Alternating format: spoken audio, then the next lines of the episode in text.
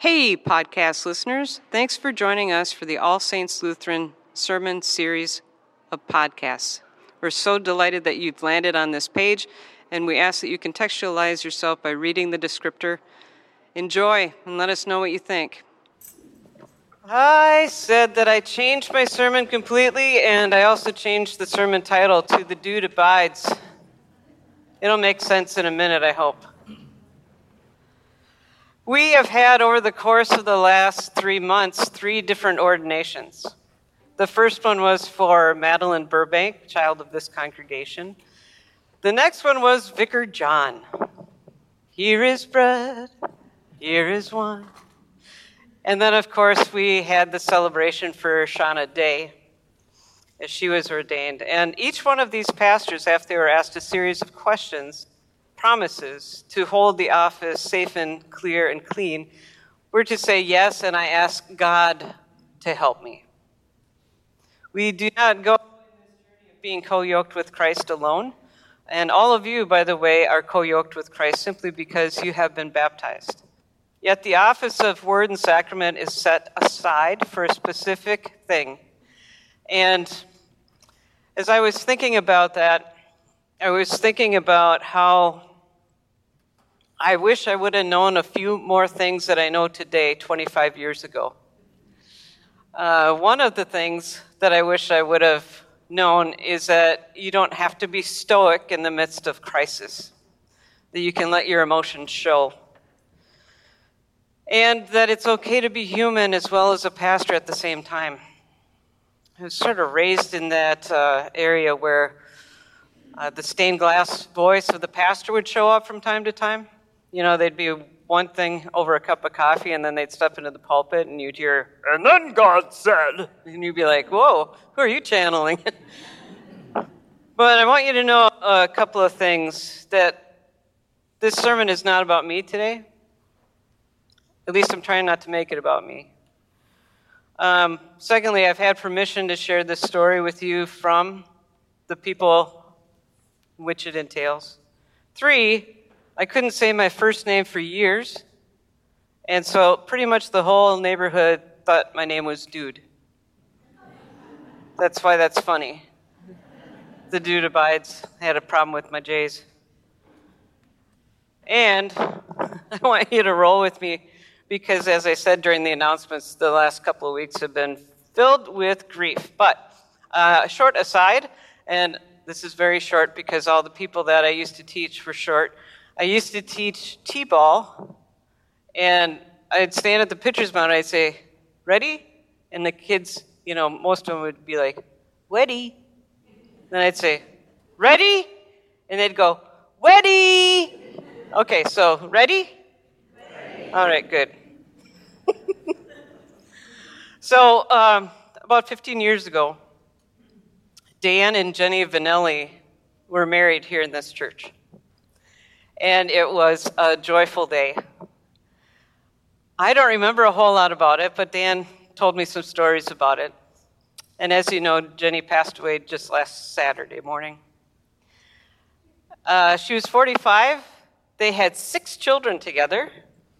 The first one, Lowell, didn't make it past eight days. But all of those children were baptized, and all of them are co yoked with Christ just as we are today. So, as I was thinking about this sermon today, I was thinking, what is a really practical thing that we can all take away from this text today? The first one is that no matter what, no matter where we go, no matter how alone we feel, the Paraclete, the Holy Spirit, the Advocate, is right beside us and walking with us. No matter what. It might not feel that way at times, but that is how I believe we have all made it through difficult times, is to recognize the Holy Spirit is yet within us and also alongside us. And the Holy Spirit is strong and comforting and will nudge you to do things that you never imagined that you would do before. Which leads me to the next piece. Pastoral care is an incredible gift to offer to people, and we have many, many minions around this space that do that with joy and with grace and with gratitude. I uh, was surprised when I walked into the Vanelli house to see how ill Jenny was last week. And so I was sitting beside the bed talking to her and listening to her, and then she said she was uncomfortable, so they flipped her. Well, this is a king size bed, so now she can't see me, and I can't really see her way over there. So the auntie said to me, Jump in bed with her. Which I was like, okay, that boundaries workshop that we went to, you know? but I did. And I'm so glad that I did. Because she and I had the heart to heart conversation that some people need to have at the end. And then one of the aunties tossed me a bottle of lotion, and I rubbed it into her hands. And that's when I really lost it. That tenderness, that gratitude for a life well lived, that utter vulnerability between two spirits, that Holy Spirit sort of standing up and vibrating in between us, really reminded me of that little big word called meno, and that's the word for abide. We are called to abide with one another, to walk alongside one another, just as the Holy Spirit does. And it might be weird sometimes. It might be awkward. It might create a space of vulnerability between you and the person that you're tending to. But I'll tell you, it's worth every second of it.